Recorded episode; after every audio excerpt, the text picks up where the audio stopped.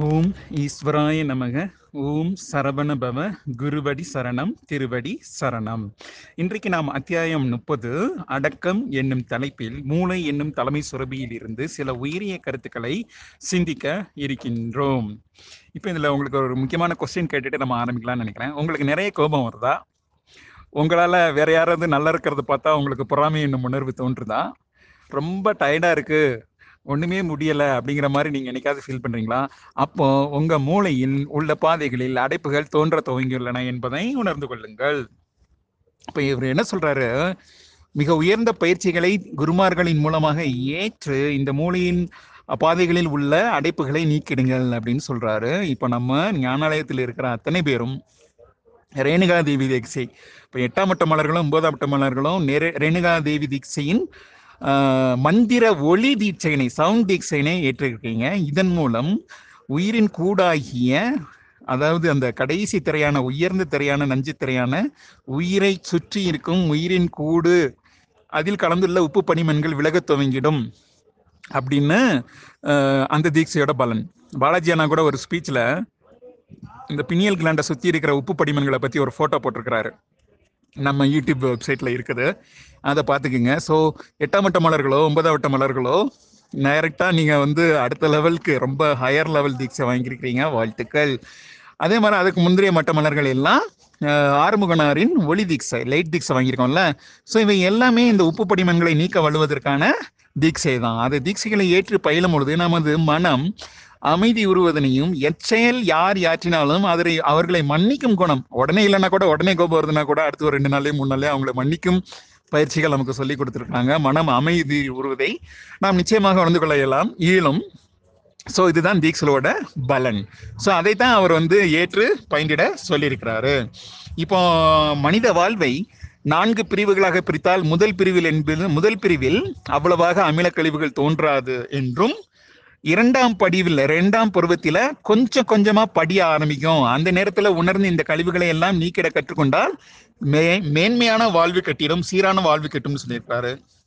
அப்புறம் மூன்றாவது நான்காவது படிமங்களில் நான்காவது பருவங்களில் இந்த படிவங்கள் எல்லாம் கொஞ்சம் கடினமா மாறிடும். இந்த ந- உப்பு நரம்பிலை பாதைகளை கற்பனை செய்து கொள்ளுங்கள். அதில் அமில கழிவுகள் உப்பு படிமன்களாக மாறி அதில் அப்படி படிகிறதையும் அதன் மூலமாக ஆற்றல்களும் குருதிகளும் பயண ஒரு ப பயணிப்பது தடையுறும் என்பதையும் சிறிது கற்பனை செய்து பார்த்து கொள்ளுங்கள்.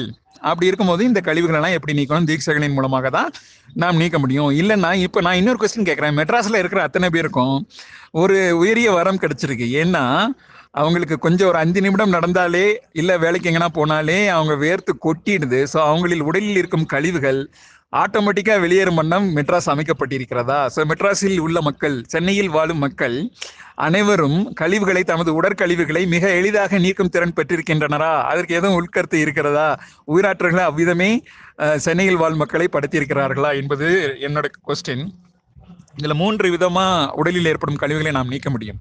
முதலில் விழிகளில் பெருகிடும் நீர் இரண்டாவது உடலில் தோன்றிடும் வியர்வை அப்புறம் மூன்றாவது அந்த சிறுநீரக உறுப்பு வெளியேற்றும் சிறுநீர் மூலமாகவும் இந்த உப்பு படிமன்கள் எல்லாம் கரைஞ்சிடும் அப்படின்னு சொல்லிட்டு இது இது வந்து நார்மலாக எல்லாருமே இது பை நேச்சுராகவே நடந்துகிட்டு இருக்கு. ஆனால் கரியமல வாயுவாக வெளியேற்றி விடுங்கள் அப்படின்னு சொல்றாரு. சில உயர் பிராண வாயு. அது எப்படின்னா இப்போ ஏன் அரச மரம்னு பேர் வச்சிருக்காங்க? மரங்களுக்கெல்லாம் அரசன். அந்த மரம் அந்த அந்த மரத்திலிருந்து உயர் பிராணவாயு என்பது மிக அதிகமாக வெளிப்படுகிறது. அதனால தான் அது கீழே ஒரு பிள்ளையார் சிலையை வச்சு அதில் போய் சுற்றி வாங்கன்னு சொல்லி கர்ப்பிணி பெண்கள் எல்லாம் அதில் சுற்றணும்னு சொல்லி அப்புறம் அதுக்கு கீழே ஒரு பஞ்சாயத்து மாதிரி வச்சு அதில் ஒரு ஆலமரத்தை சுற்றி பார்த்தீங்கன்னா நிறைய பேர் அங்கே உட்காந்து பஞ்சாயத்து பண்ணிகிட்டு இருப்பாங்க.